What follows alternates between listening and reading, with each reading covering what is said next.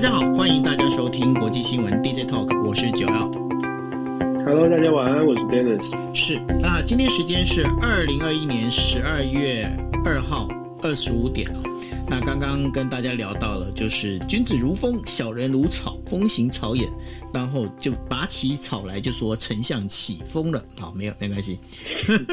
okay. 我想到的是拔草测风向，你想到丞相起风，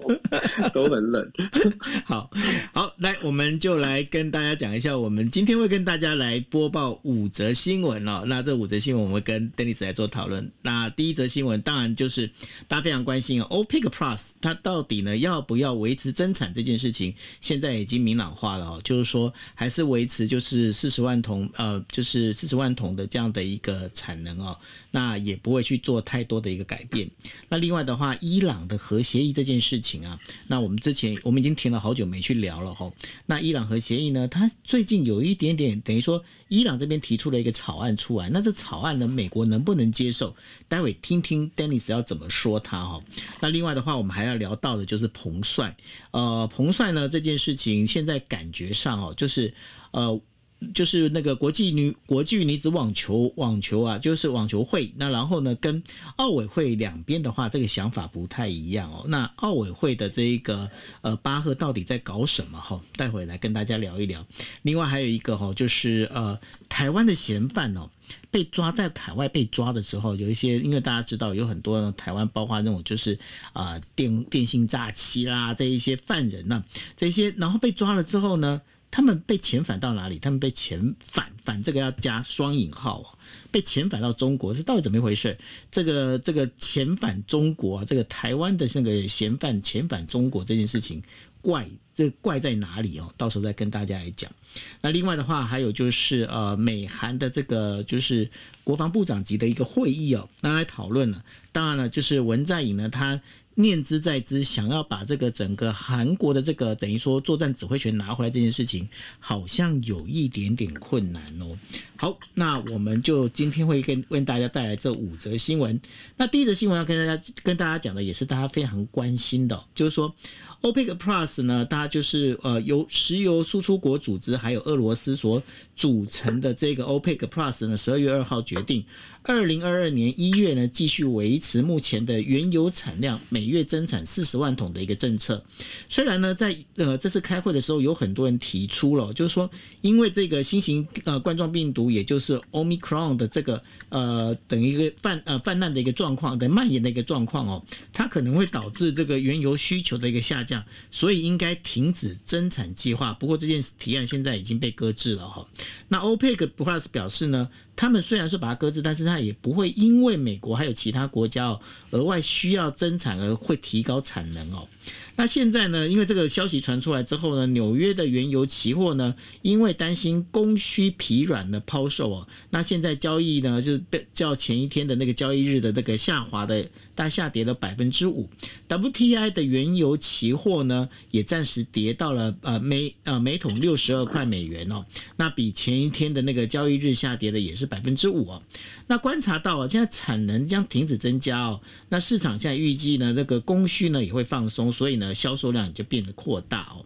那原油价格从十月触及到七年来的新高之后呢，预计供应短缺呢，应该在这个就是一月冬季需求越过关口之后就会消失哦。那也有一种就是一个观点是在认为哦，就是 Omicron 的这个感染的传播，还有加上行动的限制，燃料消耗呢可能会放缓，供过于求，那个将导致价格下跌哦。那如果呢，就那个，而且呢，再加上哦，就是 OPEC Plus 哈，在拜登政府在宣布说释放库存，呃，等于说战备存油之后啊，然后他也宣布了一个停产哦，这一件事情呢，现在这个事情可能会放缓，那有可能会怎么样？有可能呢，在这个物价上涨这件事情上，似乎有一点点曙光。Dennis，你觉得接下来会会走得比较好吗？其实我觉得，就说 OPEC 这个这样的一个决定，这次会议当中这个决定，第一个是反映出来，呃，国际对于 OPEC 石油输出国家组织的这个政治压力，确实对他们是有影响的。为什么这么说呢？因为如果纯粹从石油输出国家组织自己的利益来说，如果我不增产，不维持原来的计划，我们说，如果如果他们宣布的是我们不再增产了，我们甚至把把原来预期。缓慢增产的动作都停歇下来的话，事实上油价是会往上走的。就是对他们自己来说，这些产油国油价上涨对他们来说不是坏事。但是现在全世界。我们本来在讲说，拜登跟沙特阿拉伯的之间的关系不太好，所以我们说石油输出国家组织有可能用一个反制的动作，甚至是减产。但是后来呢，你可以看到，这不只是拜登对石油输出国家有要求，事实上，全世界很多的消费型国家，就是对于石油的高消费国家，也就是其实就是西西方的先进工业化国家。基本上都遇到了同样物价上涨的问题，整个欧洲也有物价上涨的问题，所以这不只是来自美国的压力，是来自整个世界这一些先进国家都对石油输出国家组织产生某种程度的压力，希望他们可以。讲好听是共体时间，讲难听是你就是要产油，这样子我们就可以在油价上面平稳下来，物价也会跟着，因为运输成本等等，物价也会跟着往下压。这个同样的不只是美国给的压力，整个欧佩国家遇到的压力是全来自全世界的。所以其实你看，从数据来分析，石油输出国家组织自己在开会的时候都已经讲到了，目前预计呢，为了要平抑物价，石油输出国家组织将会面临的挑战是。增继续增产，油价是会下跌的，而且会可能会大量的下大幅的下跌，再加上最近这个 Omicron 这个变异变异株的出现，有可能让接下来。呃，接下来的这个全球的呃运输交通，尤其是呃交通的部分，可能会大幅的减少。就像过去 COVID 期间呢，当然我们希望 Omicron 不要这么的严重。可是现在看起来，因为大家都有戒心，所以各国政府推出的所谓的封城计划，或者是暂停交通、边境管制的动作，都很快速，都很明显。这个。就算它不会维持很久，可是这种市场的预期心理，我们知道这种市场的惶恐呢，它会波动，它会连带影响整个油价，整个预期的心理是未来的飞机会变少，船舶会变少，油轮不能坐，类似这样的情况。所以欧佩国家自己都知道这个油价是会下跌的。可是如果我们看长期来说，欧佩国家现在用这种方式来配合，然后把油价下压低，平抑了物价，它。接下来会对呃世界造成的比较长期的影响，大家可以来思考。一直以来呢，就说拜登上任以来一直在讲说，哦，我们不要用传统能源，不要用石油。其实我们也之前有分析过，所谓的绿能或者是电动车这些概念都很好。可是这些好的概念有一个很大的推力，在于油价很贵，所以我们买电动，所以我们买其我们采用其他的能源。可是如果说油价不贵的时候，其实数据都可以告诉我们，当油价很便宜，COVID-19 期间油价很便宜的时候，大家考虑买特斯拉，考虑买电动车，甚至买油电混合车的。意愿也会相对来降来说是降低的，因为它不贵啊，因为它的你你用的油油不会很贵了，所以对于这个传统能源的依赖会比较会继续延续，比较延延长这个时段，可能本来。油价继续上升的话，五年、十年，大家就会非常认真的，每一个家家户户都会非常认真的去思考，是不是该换电动车，是不是该换油电混合车，因为太贵了。可是因为油价被就透透过政治是可以压下来的，所以短期之内呢，会让在这个时间点。思考要不要换电动车，我们就用这个最生活的方式来比喻。思考换电动车的时间，可能本来是三年之内要换，现在会因为油价是可以靠政治手段来操纵的，会去思考。那我们美国继续施压就好了。下一个总统如果是共和党的，那那油价又可以继续被压一阵时间。这样的情况之下，电动车或者是这样的考量，可能就从本来的三年内变成了五年甚至十年的考量。所以长期来说，会变成对油、对传统石化能源的依赖会继续延续，被对传统石化能源的依赖往后延，它不仅仅是就是呃长期会有影响，它也有可能造成的一个现象是，未来下一波如果有出现能源危机的时候，那个价那个价格还是不是政治力可以压得下来？未来五年、十年之后，国际的政治的变局会是什么样子？又变成很难以预测。所以我们说短期啊，虽然。呃，全球政治的压力让欧佩国家可以可以继续维持增产，可以愿意牺牲他们自己部分产油国的利益。可是长期来说，到底对于全世界是比较好的，还是对全世界的物价会有更下一波的冲击会更大？我觉得这个是可以思考，也可以观察的。是哦，那所以呢，呃，接下来呢，到底这个欧佩克国家这个说暂时石化原油这件事情哦，还有包括零碳排这件事情会怎么发展呢？我们接下来我们还会持续的关注。那另外的话，我们在谈的第二则新闻哦，就是说伊朗副外长巴杰里呢，在昨天的时候表示，已经在维也纳呢与美国的间接会谈当中提交了一份协议草案哦。那这项草案有一个非常重要的一个重点哦，就是要求取消美国。对革命卫队的一个官员，还有其他人呢，实施所有的一个制裁哦。那大家也都知道，因为现在伊朗的新政府里面有很多，就正好是美国要通气的这一些革命卫队的一个官员哦。那在这个草案呢，美国愿不愿意妥协呢？看起来是很难妥协哦。那所以呢，接下来的谈判似乎好像会变得更不乐观。Dennis。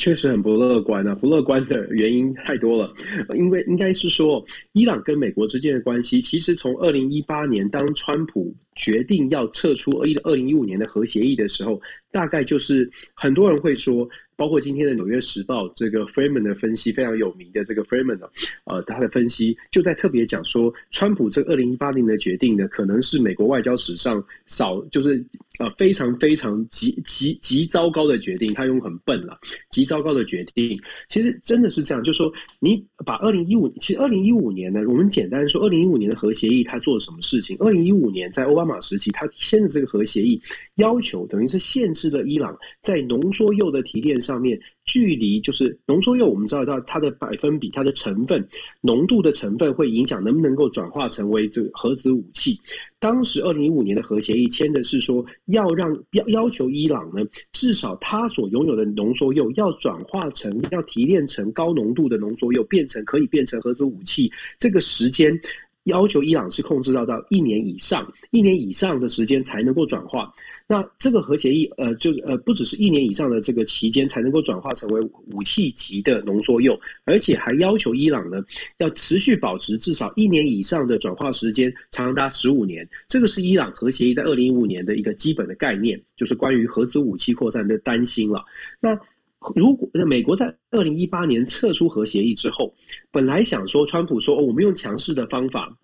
我们用经济制裁的方式，让伊朗的乖乖就范，让伊朗那个求证美国可以重新去谈哦。想不到伊朗不但没有因为这样子低头，反过来伊朗说：“那你既然要玩硬的，我们也来玩硬的。”所以伊朗呢，在很快的时间之内，从一五年到一八年哦，这段时间是稳是稳定的。可是，一八年之后到现在二零二一年，伊朗现在在核子武器提炼浓缩铀的进程上面，已经不再是，当然不可，就比已经比过去快很多。根据最新的报告，伊朗现在它的浓缩铀到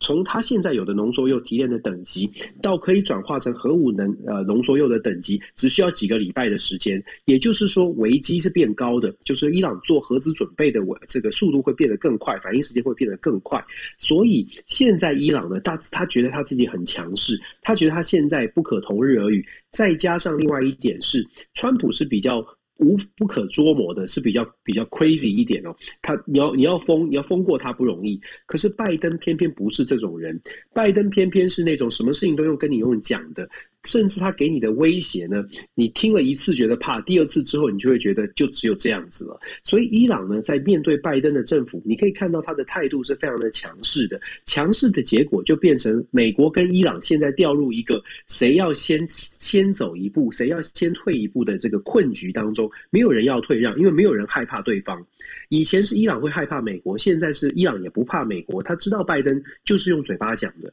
拜登到目前为止呢，都没有明确的表达说，如果你伊朗不退，我要用军事攻击的方式，我要用炸弹炸你。拜登始终没有走到那一步，因为拜登觉得这样也许太过激进了，伊朗反而会有更强烈的动作。可是拜登有一点点忽视的是，目前美国的军事实力还是高过于伊朗的。拜登的民主党其实上任以来哦，一直被美国的国防部，我们也分享很多次。其实美国的军方一直都会认为说，拜登太过强调透过外交的手段，大家坐上谈判桌可以好好的谈。美国的国国防部或者保守派的阵营或保守派的智库跟外交学者会认为说，你太过软弱，你太强调要用民主、和谐、和平的手段来解决争端，忘记了有的时候巨棒外交，你要拿个棒子在背后，人家才会怕，而且这个棒子还得让人家看到，你不能在背后拿一个小牙签哦，这个是人家不会怕的，这是很简单，就是很很笼统的逻辑啦。现在伊朗跟美国之间的关系为什么会掉入现在我们刚刚我们刚刚说的，就是伊朗也不怕美国，伊朗就。继续很嚣张的说：“你不，你你不把所有的经济制裁先解除掉，我们就不来，我们就没有什么好实质来来进行谈判的。”现在伊朗跟美国之间的关系就陷入这样的僵局。这个时候呢，其实美国拜登还在做外交的努力，他的努力是希望俄罗斯在谈判桌上的，因为因为核协议其实有牵涉很多的国家一起谈判。拜登其实期待的是谈判桌上的俄罗斯跟中国也一起。来加入美国，因为他拜登的说法是，这家大家要合作啊，因为伊朗的核子武器对全世界都是威胁。确实，这个论述乍听之下是有道理的。俄罗斯跟中国当然也会觉得伊朗有核协议，和伊朗有核子武器是危险的。可是大家别忘了，俄罗斯跟俄罗斯跟中国各自跟美国都有目前谈不拢的僵局。俄罗斯会说：“你美国没有帮在乌克兰的问题上面，你也对我强硬，我们的自己的问题都还没解决，我为什么要帮你在在俄罗在这个伊朗的问题上帮你？”中国更不用说了，美中之间的紧张关系，我们都还没谈拢，为什么我要在伊朗核？协议上面帮助你拜登，让你拜登的那个外交政策或者背后藏的那个小木棍看起来比较强大一点，因为有盟友的支持。为什么要让你看起来比较强大？这些都是外交谈判可以做，但是外交谈判要谈出效果来，美国可能要展现更强势的这个外交的手段，或者是更强势的一些威力哦，才有可能真的让盟友站在他这一边，也才有可能真的逼迫伊朗就范。那还有一个变数是以色列，以色列也牵制着美国，因为以色列一直觉得伊朗是他们的威胁，所以美以美以色列一直要美国，不论是拜登还是川普，以色列一直希望美国可以更强硬。可是希望美国更强硬的同时，又不希望真的起争端，所以以色列对美国的这个压力，给给美国的一些压力或要求，也让拜登政府更加的难做。那我们还是要强调，因为拜登自己本身他对外交的概念上面，就是希望什么事情都可以用沟通协调，可以用谈判的。在陈平时期，在面对一个理智的对手的时候，或许效果会比较好。可是现在要跟对手下这一盘棋，或者是要跟对手打这打这一局牌，恐怕呢，拜登要有要拿到王牌哦，要拿到王牌，要看手上的实力有多少。现在拜登到底还拿得出手多少实力，真的是一个很大的挑战。我必须说，现在的国际局势为什么会看起来好像各国都蠢蠢欲动？就跟我们整个国际体系当中不再是美国那个超超强，美国不再是超强国家有极大的关系，这个真的值得我们好好思考。你不觉得拜登拜登手上的牌其实大家都已经看得非常清楚了吗？就是大家看得清楚，所以不会怕啊。对啊，因为你知道拜登就是什么手段，经济制裁哦，你就继续说经济制裁吧。嗯、我们在我们刚刚讲，我刚刚讲经济制裁，拜登跟伊朗讲经济制裁，你知道伊朗的解决方法？以前因为美国很强，所以美国要进行经济制裁的时候，俄罗斯跟中国不会你知道背着他的做其他的事。对，可是现在中国不理他，不理拜登哦，所以中国跟拜美国也是对着干，所以中国跟伊朗去签了上千亿的这个石油的。石油的这个合约，所以伊朗在经济制裁的压力之下呢，它有一个解套，它有一个备备胎的方案，所以它现在当然更有恃无恐。这也是为什么我们说，如果只是靠着经济制裁，或只是靠着外交的手段，你要让伊朗在核协议上面就范，难度非常高。是，那我们接下来呢，进入我们第三则新闻哦。那第三则新闻就要谈到国际奥委会呢，在呃。就是二号的时候宣布，他再次跟中国网球选手彭帅进行视讯的这样通话，确认安全哦。根据国际奥委会，他在就是与那个彭帅进行的这个视讯通话当中啊，他在这份声明里面他有讲了，他说这一次呢，就是国际奥委会呢是以人道的方式来支持彭帅的。不过呢，这一次跟上一次呃巴赫跟彭帅视讯会议的时候，最大不同在于这一次呢并没有公布哦视讯通话的照片。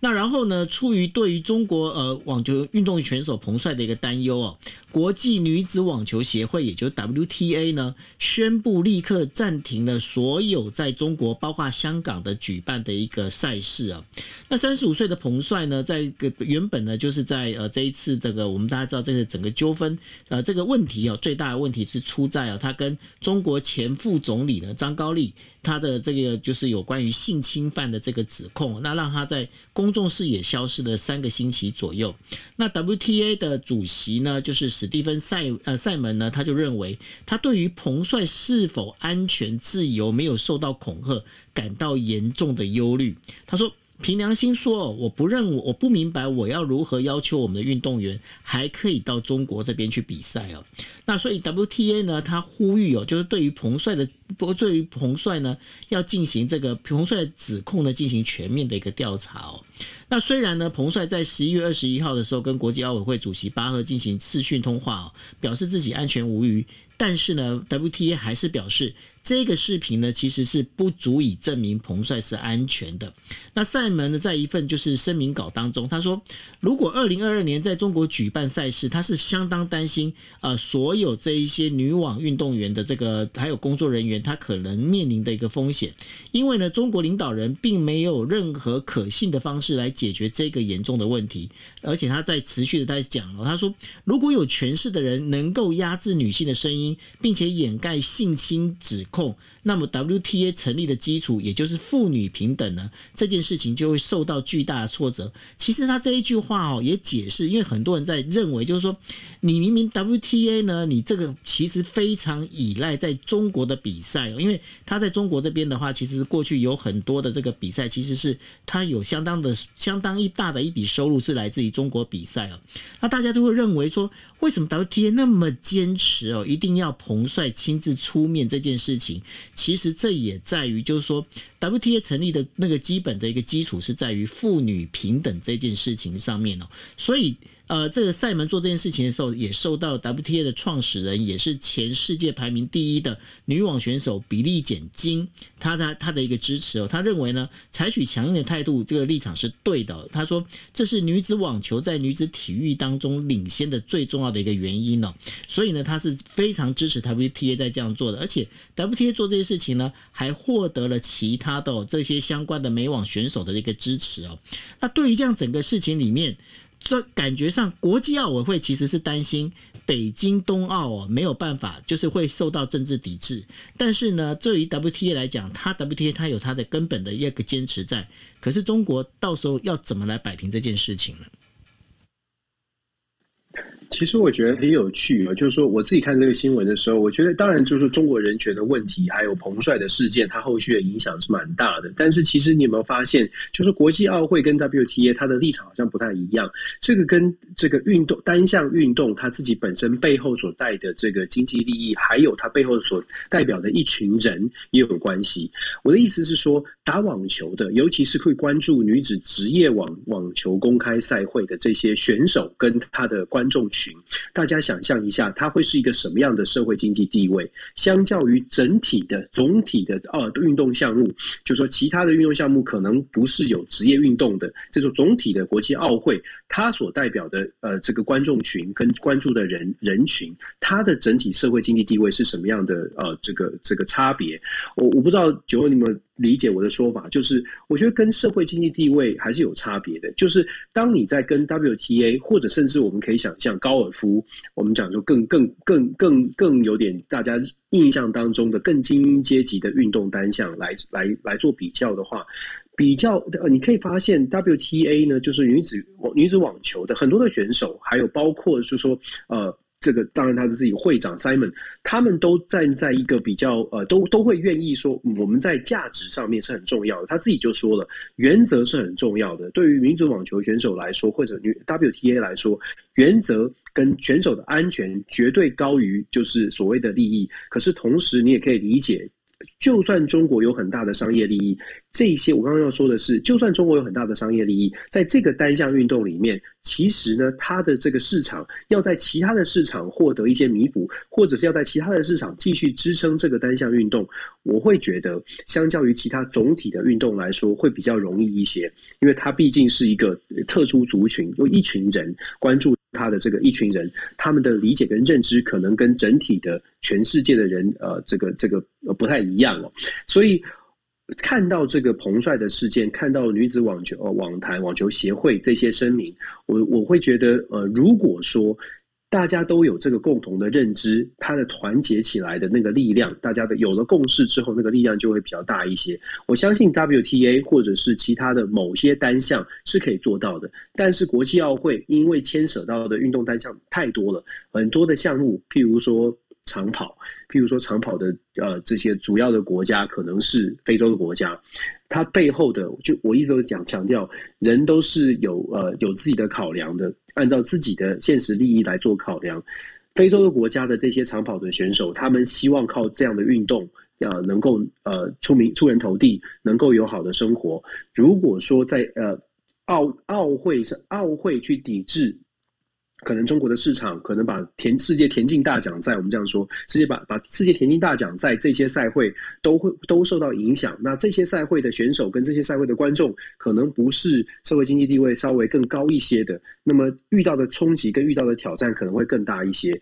呃，整体来说啦，我会觉得 WTA 它已经起了一个示范的效果，告诉大家说，运动员呢还是可以有还某一些运动。运动员还是可以坚持在商业利益跟所谓的人权或者是一些价值上面，还是可以做一些坚持。这种抛砖引玉的效果，我期待，我期待可以有更好的、更好的发挥了。那我觉得中国确实在很在最近的像彭帅的事件跟一连串的对外的关系上面，我真的觉得中国大陆的政府要好好思考一下。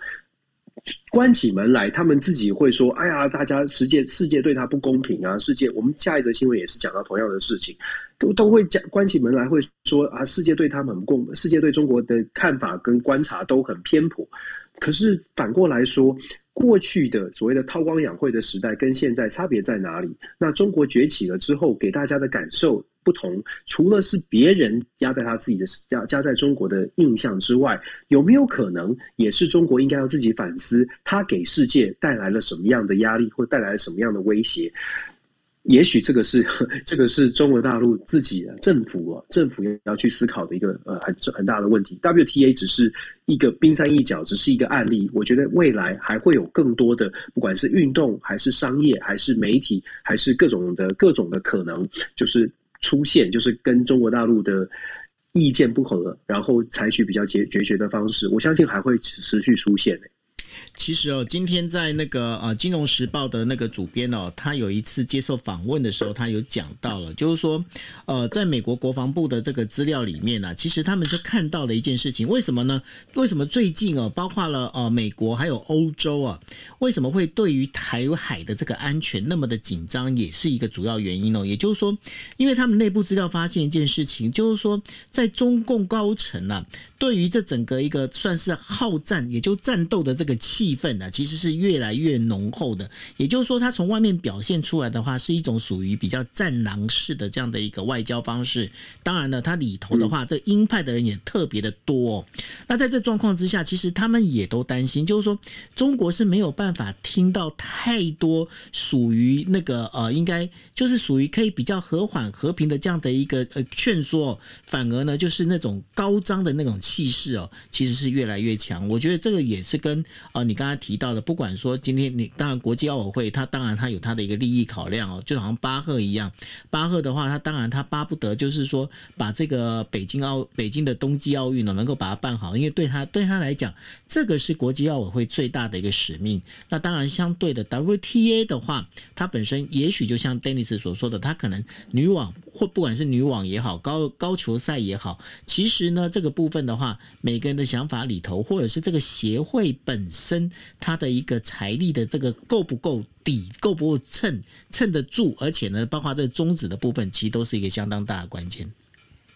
没错啊，我觉得，而且你刚刚讲到的，其实就是我们这两天一直在讲的这种沉默螺旋的理论呢。不止在民主社会，在像中国大陆这样的社会也是一样啊。它的沉默螺旋就是当战狼式的外交是外显的，可是在国内也会带起所谓的民族的情感，也会觉得说这就是帝国主义，这就是大家被中国被打压、被欺压了。这种这种呃媒体的舆论跟整个社会呃这个呃网络上面的氛围会继续的往上挑挑动哦，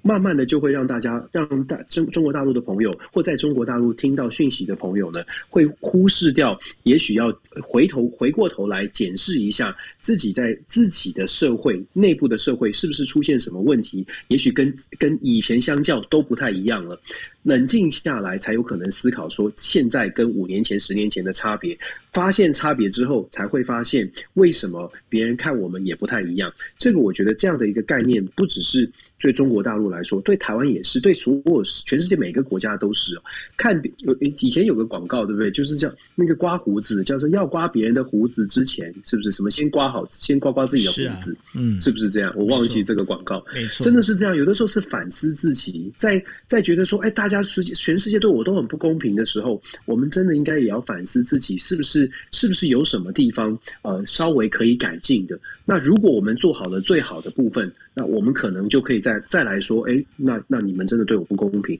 我目前为止，我会觉得全世界各国都比较像是一只手指的别人，忘记了四只手，其实四只手指其实指着自己。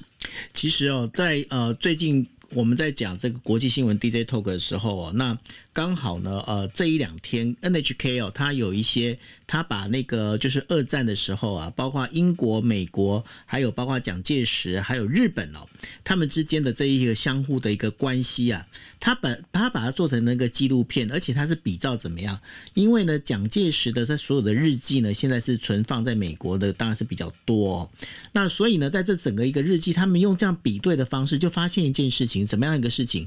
就是说。原本英国跟美国啊，本来美国因为美国在当时的话，它是。不不希望能够介入，不希望介入到这个二次大战的，所以说当时呢，蒋介石跟英国呢，其实很希望是把把美国整个拉进来。而对于日本来讲，其实日本的在美国的这些外交官员呢、他们一直都很期待的，就是说能够去和平解决掉，就是日本跟美国之间，让美国不要来参战，也就是说，让日本这一边的话，他们希望能够做一个比较和缓的一个解决方式。而且呢，原本呢，英国跟美国。之间呢，他们本来呢是把所谓的中日战争啊这件事情呢，他把它当成一个区域性的一个战争，他们也不想要去掺和这件事情哦。那结果呢，其实就是。在日本里头有太多的那种所谓的主战派、鹰派的人哦，整个这样起来之后，所以爆发了。我们知道，包括太平洋战争，然后到后来的日本他们就自己呢，就是结果呢，就是只好无条件投降哦。所以呢，这种东西我觉得说有很多哦，就我还是回到我们刚刚在节目刚开始的时候我们在聊到的，有时候哦，这个这个怎么去我主政者怎么去看风向这件事情，真的非常重要。是啊，真的是这样啊。就是说，我们要怎么样在，因为有点像是保持一个定力哦。你要看清楚国际的变局跟风向。如果你只是为了政治权益，想说啊，这样子这样说这样的说法会有选票，你丢下那个涟漪进到那个河里面，其实你把散散开出来那个涟漪，你不知道对于民众有什么感受。尤其现在是个社会社群网这个网络传播的速度很快。如果政治人物丢了一句话，他的支持者透过社群网络不断往外扩散，扩散的过程当中，你知道就是真身杀人的故事嘛？真身就是对啊，就是就是扩散之后就越来越夸张，越来越夸张，到后来其实政治人物自己。收不回来，有点 hold 不住了。那其实这个真的是在全世界都遇到这种状况，这是这是现在世界变局看起来又那么的不稳定的原因之一啊。因为讯息扩散太快，而且扩散的跟一开始想要带风向的那些人的想法跟预期都都超过了他们的想象。这个时候呢，那变化就变得变化就变成更难掌握了。我觉得这个这个时候真的是希望更多的朋友有一点有多一点的静，多一点的理性，多多冷静一点。呃，世界的变局真的要冷静来看啊，然后保持保持定力吧。是啊，好，那我们进入第四则新闻哦。第四则新闻在讲的就是一个在西班牙的人权组织，它有一份新的报告发现哦，近年来有超过大概六百名在海外被捕的台湾人被遣送，遣送要打双引号，被遣送到中国。那这样的一个做法呢，被指控为破坏台湾主权的工具。因为过去台湾一直在坚持哦，应该将这一些在海外被捕的台湾人呢送回台湾，但是中国却认为哦，台湾属于中国的一部分，所以呢，这一些海外的一个等于说犯罪的嫌犯呢，结果他们不是被遣返回台湾，反而是被送到中国去哦。那在这这些被送到中国的这些台湾人，第一个他们在。中国并没有加，那然后呢，他们也很可能会受到破坏以及严重的人权侵犯哦。尤其是西班牙跟那个肯亚呢，他跟中国签署了引渡合约，这也是造成这两个国家呢是有最多台湾呃，等于说台湾在呃台湾犯罪的嫌犯哦。被引渡到中国的最主要原因哦，那在二零一七年的时候呢，台湾也曾经多次的跟柬埔寨当局要谈判，那然后希望取消一批台湾人引渡到中国呢，没结果它是失败的哦。所以在这个中一个中国的一个政策之下，北京坚持哦，任何与中国建交的国家都必须要先要跟台湾断绝官方关系。那这样的话，导致于在台湾的一个外交的一个国际社会呢被隔绝，但是。重点在哪里？重点在这一些在海外犯罪的台湾人呢，被送到中国去这件事情，基本上是非常不合理，而且呢，老实讲，这对于台湾人来讲的话，这是一个无法接受的事情。对啊，感受很差，对不对？我觉得这个不管不管他们是犯犯什么罪哦，有点。我今天早上还在跟你传讯息，我们就在讲说我的感受。我看到这个新闻。我等一下，我说为什么会看这个新闻？我看到这个新闻的感觉就是说，就是像就像我们家自己家的孩子自己打屁股，就是自己家的孩子是不喜欢，就是不就算我的孩子是是不对的，我也不希望是别人在别人的地方，我完全没有办法管教，所以这个感受是很差的。那当然，这就是这又又牵扯到两岸的政治的局势哦。我为什么看到这个新闻，跟想要跟大家分享呢？今天早上因为时差的关系，我今天早上在跟南非，就是跟肯亚的学者在开会。开会的时候呢，他就分享了这个新闻给我，他就说：“哎，Dennis，你从台湾来的，这个是跟我们肯亚跟你们台湾之间的关系啊。”他就说啊，这个我们肯亚有一个这个条文条款，他说，大很多的肯亚人其实搞不太不太确定这个两岸的局势，但一部分呢，肯亚人其实不太在乎，肯亚的政府觉得说，呃。这这些人就是坏人。我们讲很直白，二零一六年当时有这个电这个网络诈骗什么，肯亚就是觉得说，这就是这就是外国的罪犯，赶快把他送到国送送回他原来的地方。肯亚不会特别去做说，哎，我们这个什么台湾中国啊，跟中国的关系又又比较好，所以就直接送到中国。他分享这个消息讯息给我，他没有没有没有其他的想法，他只是说，哎，这个跟台湾有关，所以跟我分分享给我。然后我看了这个新闻之后呢，就像我刚刚说的，跟酒后分享的，我觉得这个感受就是。这个跟政治有关，这个基本上我的直觉感觉是中国大陆可能就是要做一个杀鸡儆猴。中国想说，你台湾是中国的一部分，你的人民就由我来管辖。可是要想到的是，其实这样的动作，这样的政治动作看起来看起来好像中国很强势哦，可是它就是就是这样的事情持续发生，所以两岸之间呢。又是出现这种恶意恶意螺旋了，会继续继续的会有这种观感问题。当你连民众民众都觉得一点一点谈的一点讨论的空间、讨论的机制都没有的时候，你要你要期待说两岸之间会可以好好的坐下来谈，当然难度就会更高。这个我一直要强调的是，我们台湾常常会陷入一个蓝绿是谁谁比较愿意谈，谁比较愿意不愿意谈。其实某种程度来说，整个大环境这种政治的环。环境已经变成了呃，不只是台湾会反中，其实中国也反台湾。这样的情况发展下去，对两岸的关系并就绝对不是好事的。我觉得遣返这个报告出来，这个新闻是昨天 BBC 报出来的。这个新闻出来之后，双方真的要思考一下，就就说，尤其是中国大陆的政府哦，在你遣就是关于遣返的问题上面，你表达很强势的立场，你感觉起来让你国内民众很兴奋。可是，如果两岸关系对你来说是和平是很重，如果你还在乎和平的话，我会真的觉得。像这样的事情真的是越少越好。其实台湾两岸之间其实有签所谓的共同打击犯罪跟司法互助协议，大家上网可以查，其实是有的。可是现在呢，呃，因为因为政治的关系，所以少了这种交流。当然，它的交流的它的实际落实的情况就变得更糟糕。我会觉得像这样的问题，或许啊，或许我不知道，我不知道我们的政治人物或者是两岸的政治人物有没有机会坐下来，至少针对这种问题可以做可以做一些讨论。那当然我我会说，这个对于民众的观感是是有很很大的影响的。至少像我，我就像就我我表达的态度就是自己家的孩子自己打哦，不管就说呃不管不管这些台湾的人是不是在海外有犯下了呃作奸犯科的事情，很抱歉，我还是希望他们可以在台湾接受司法审判。所以这是一个，我觉得这是很基本的立场吧。对啊，这本来就是一个非常基本的立场哦。但是呢，老实讲，我觉得中国在做这件事情，其实我呃前两天有看到那个呃脸书上谢金河分享哦，我觉得他讲了一句话，其实蛮对的，因为他说他曾经就在跟呃就是那个中国的官员讲过一句话，他说两岸关系哦，其实就是北风跟太阳。他说这个北风太阳非常清楚，因为你今天你把北风吹得越 吹得越大，你那个外套是吹不掉的，因为吹不掉，人家只会把外套拉得更紧而已哦。所以中国在做这种，包括战狼外交，包括他如果不走怀柔的一个想法跟政策的话，我觉得这个只会把台湾人的越推越远。台湾人是绝对不会想要跟中国这边有太多的瓜葛的。嗯，我们我们常常讲讲说，你刚刚讲到怀柔，我又常常讲说，其实我觉得怀柔听起来好像还是一个强对弱。我会觉得互相尊重是真的是我们最需要的事情。互先是互相尊重的这个基基本上的概念了。我觉得现在真的是少少了互相尊重，不管是台湾对中国，他不可能，他不可能跟你互相尊重啊，因为他认为你台湾就是中国的一部分，他怎么会把你互相尊重？所谓的互相尊重，我们就是要跟他讲说，我们就是要跟他讲说，历史事实请尊重，好吗？历史事实是这样哦，你就是小弟。我真的，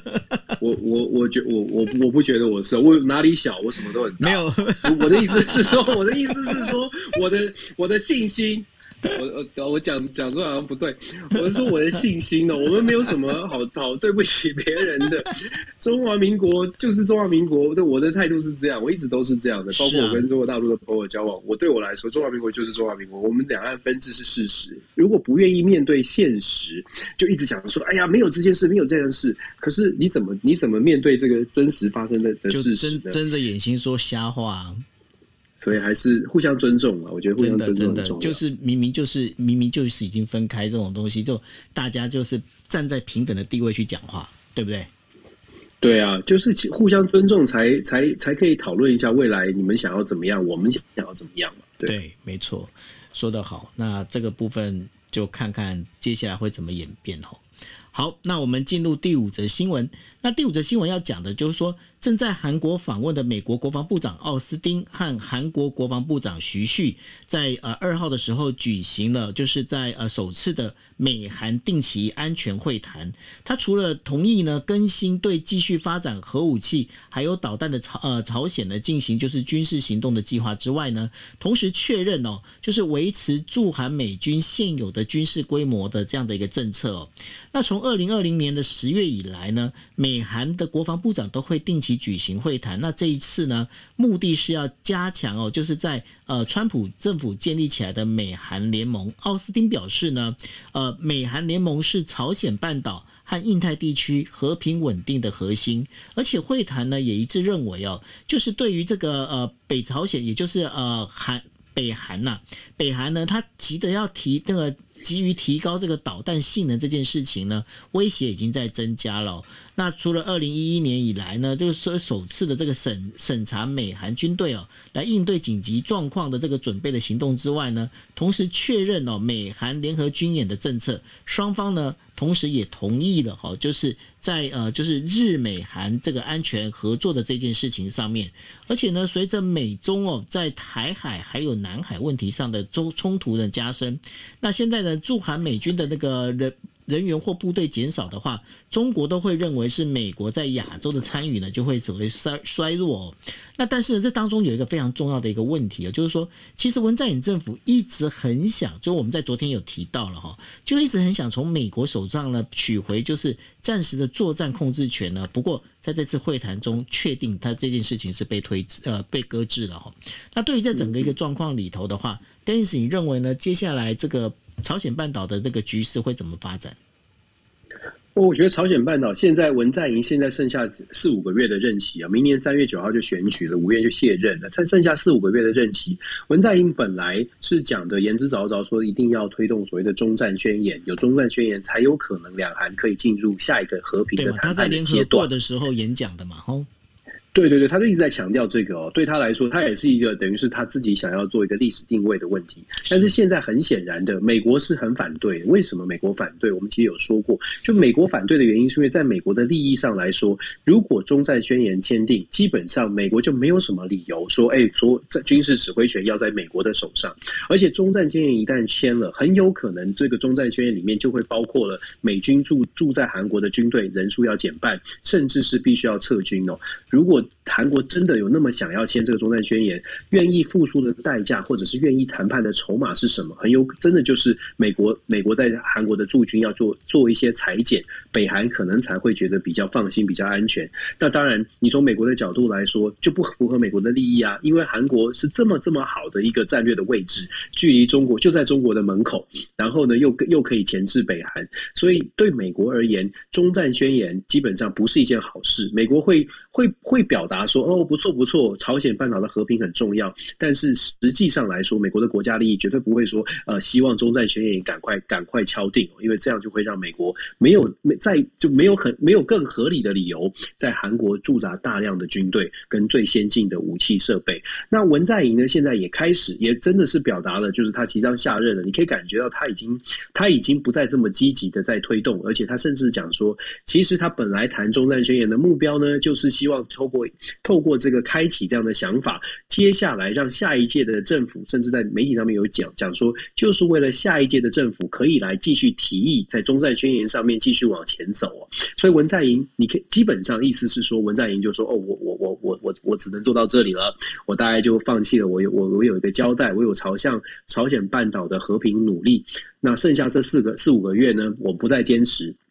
接下来就看李在明或者是尹锡悦谁能够选上，然后要不要继续？那目前看起来双方是很焦灼的。可是如果是尹锡悦在野党的尹锡悦当选的话呢，大概这个终战宣言呢、大概也不会有太大的，也不会有进什么进展。因为尹锡悦是非常亲近美国跟日本，甚至尹锡悦也表达了，就说对于战时指挥权呢，他也没有特别的特别的这个要求哦。呃，看起来如果尹锡悦当选，这个美国的战时指挥就是韩美这个联合军队的。战时指挥权也会往后继续推迟，所以现在呃，基基本上你可以看得出来，就是美国的力量对于韩国政府政府呃政治人物的影响，它还是很大的、很巨大的。那也看起来也是符合美国的期待在，在在执政当中哦，至少是对外关系上。所以我觉得呃。未来啦，我觉得接下来这几个月选举快到了，韩国的选举呢，我们可以更加的关注到底韩国对外的日本、韩国呃日本、韩国的之间的关系，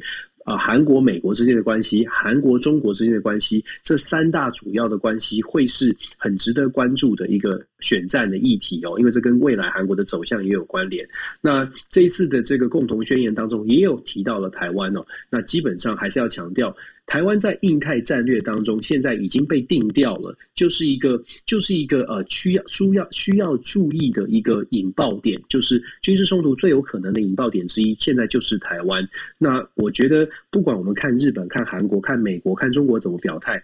我还是要强调，我觉得关键还是台湾自己做的准备。我们 DJ Talk 讲了好多了，还是在台湾自己做了什么准备？台湾自己的共识是什么？台湾能不能够呃？把一些争议搁置，然后好好的思考，我们怎么样可以站得更好，站得更稳哦？觉得这个是挺重要的。我我觉得我们 DJ Talk 讲国际新闻，可是我好像发现我自己还是关注台湾新闻的时候，发现国际新闻在最近好像主要都是那个家暴案跟跟四大公投，对不对？你说国内新闻啦，不是国际新闻啦。我是说整个新闻的版面啦。我觉得我的新闻版面，包 括因为我我有我有台湾的新闻的 app 啊，跳出来都是这些，而且好多好多关于什么林那个叫什么那个人，那个那个很很坏透的那个家伙，你说林、那个、什么鬼？林炳书对。哎，这这这种这种人，真的男男人会去打打女生，对我来说就是就是就是不值一提的混蛋了、啊。嗯，对我觉得这是很很糟糕很糟糕的。所以可可是他每天都跳出来啊，他的巨细靡遗的资料，就是每天这个这个我的 app 都跳出关于他的事，我就想说他到底有什么重要啊？就是我你看我们 DJ Talk 一直在跟大家讲这个国际新闻，讲说国际变局，然后每天都告诉我一个什么什么鬼什么什么不重要的人。我也不，我也不懂，我其我对啊，没有哎，我我不懂。你你你大学念哪里啊？我大学念淡江，淡江嘛，哈，那还好。对，因为呢，那个包子那个他们政大那边现在那个政治系整个就炸锅了，就想说为什么我们 我们系里面还有这种人？现在是因为他现在他好像念博班，念呃已经一直在就是用等于说延续，一直就是说停停课停课的方式，然后因为好像是正大念博班的话可以念到九年。所以呢，对，一般来说都是可以，就是念到九年。对啊，那所以呢，现在就变成是，那因为他用等于说用这个停呃，等于说休学的方式，然后再等于说一直往后延哦。那这对于正大政治系来说也是一个非常头痛的事情。那这看他们这次能不能因为这样子就把它除籍，我也不知道。啊，我觉得，我觉得看看到这个新闻啊，然后刚好最近我有开始看那个 Netflix 台湾那个林心如他们不是拍一个什么。一个华叫中文是不是翻什么华灯初上啊？哦、一个一个剧集，对对。然后我看了前两集，我就真的是觉得说，女就是男女之间的关系，然后这种我当然不是什么恋爱恋什么恋爱专家，我只是觉得真的，我真的觉得，我真的觉得男人就是真的真的真的要要还是对对待异性要有良心的，男女都一样啊，平权平权。可是我觉得男人坏真的是很该死，没错？真的不应该，所以呢，这件事情，呃，说实话，我觉得哈，就这这个男的哦，真的是看法律怎么去制裁他。我真的觉得他真的是应该要好好的，因为呃，他当他不是只有不是只有这样子一个，就是一个被害女性而已。其实他前面还有好几个女性都是用类似的方式，所以说我觉得是应该要好好的制裁。不过呢，把话讲回来哦。讲回来，我们在讲说国际新闻，我们还是要回到国际新闻这一块。没错，对，其实我最近有点担心日本呢。嗯，为什么呢？因为日本安倍安倍吗？不是安倍，我其实有点担心岸岸田文雄。为什么担心岸田文雄？嗯、就是说，我们今天在开场的时候，我有讲到的，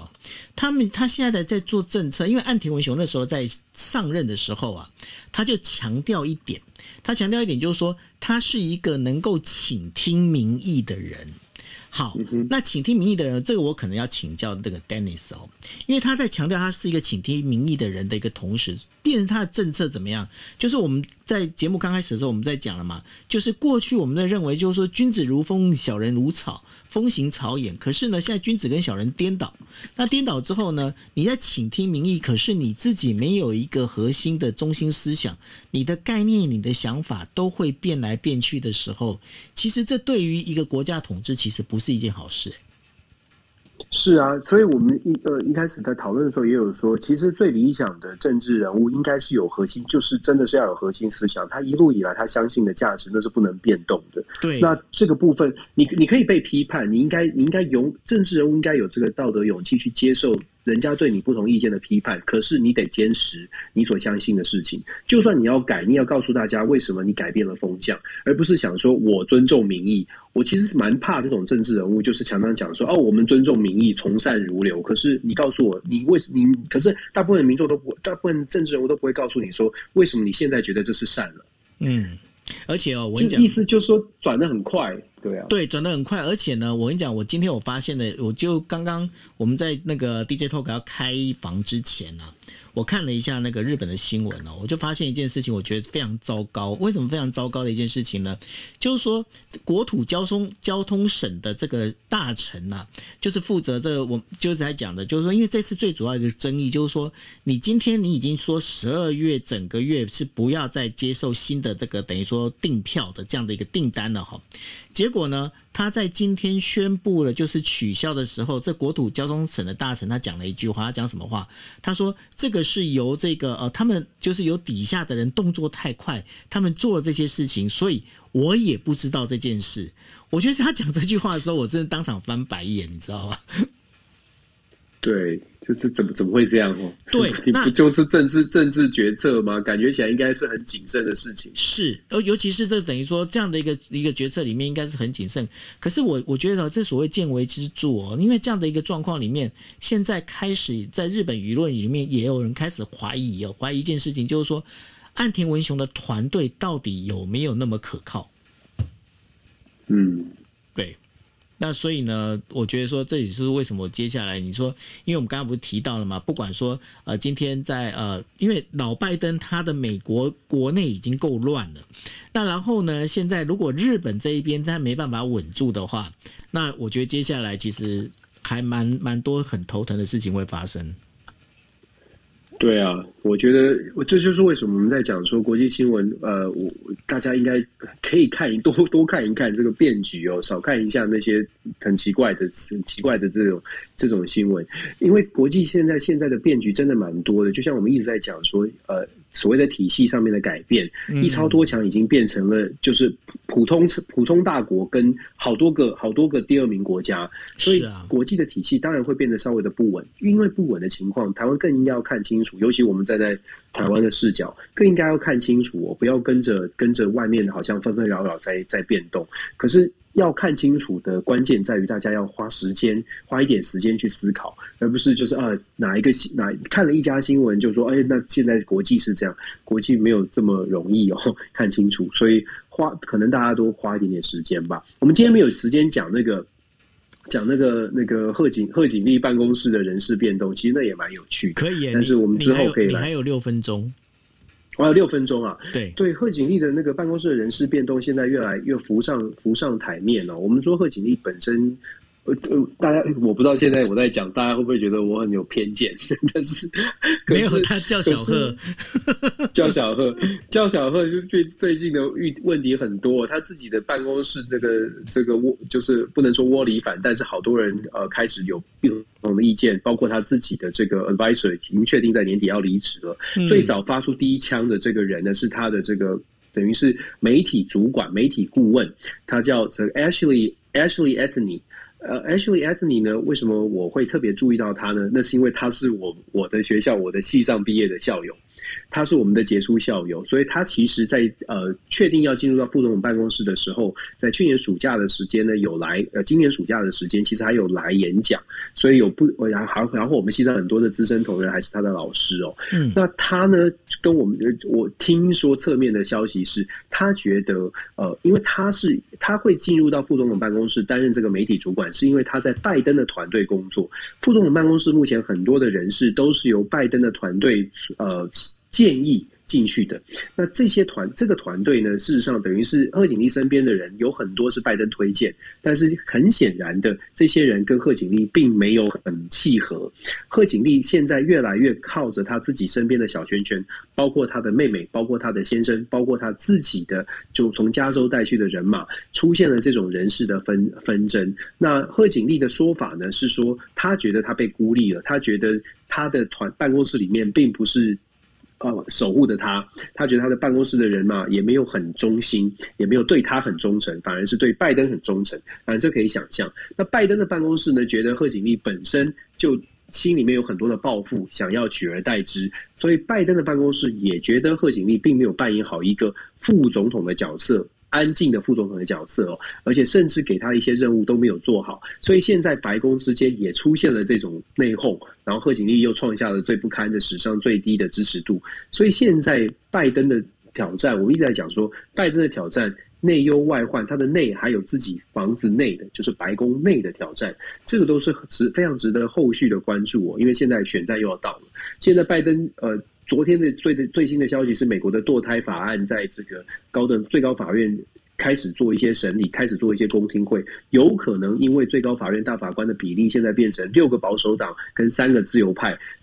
因为比例悬殊的关系，六个保守派的阵营大法官有可能真的重新启动所重新检视所谓的堕胎权的问题。这个争议有可能就会变成接下来二零二二年其中选举一个很大很大的关键哦。到底对于共和党是加分，还是对于拜登是一个呃救命稻草？这个我可以，我们可以后续还好好的仔细分析。不过，美国内政出现蛮多的问题，是想跟大家分享的。可是贺锦丽拜登好像也没办法，就是直接把他拉掉啊。嗯，没办法，对、啊，应该是说没有，除非他有做出什么样的事情。是，对，对，但是，但是，但是可以可以让他不做事情。问题是说可以让副总统不要做什么事情，就是说基本上就是让他就是冷衙门嘛，打入冷宫的话，就不要让副总统做很多事啊。因为副总统没有特别，副总统在美国的宪法当中本来就是一个备位元首，没有特定的职权。是过去的副总统有扮演什么角色，都是因为总统愿意让他做什么事。贺锦丽刚刚上任的时候，拜登给他一些工作，也是拜登给他的。如果这个局面越来越僵的话，副总呃这个。这个呃，拜登是确实是可以让他不要做什么事，就是叫小贺去旁边叫，就是但是什么都不要做，这是有可能可以可以做的事。是，那不过就看贺锦丽他自己怎么去想他自己哦，因为这这整个我就我们在从旁边来观察的话，我觉得是贺锦丽本身其实是在很多事情上不够 qualified，对吧？我我的解读会是这样啊，也许有一些他的支持者不会这么看哦，但我的解读一直以来我都是我是非常始终如一的，我始终如一认为贺锦丽就是一个包装起来的政治人物，打开来之后就发现还好。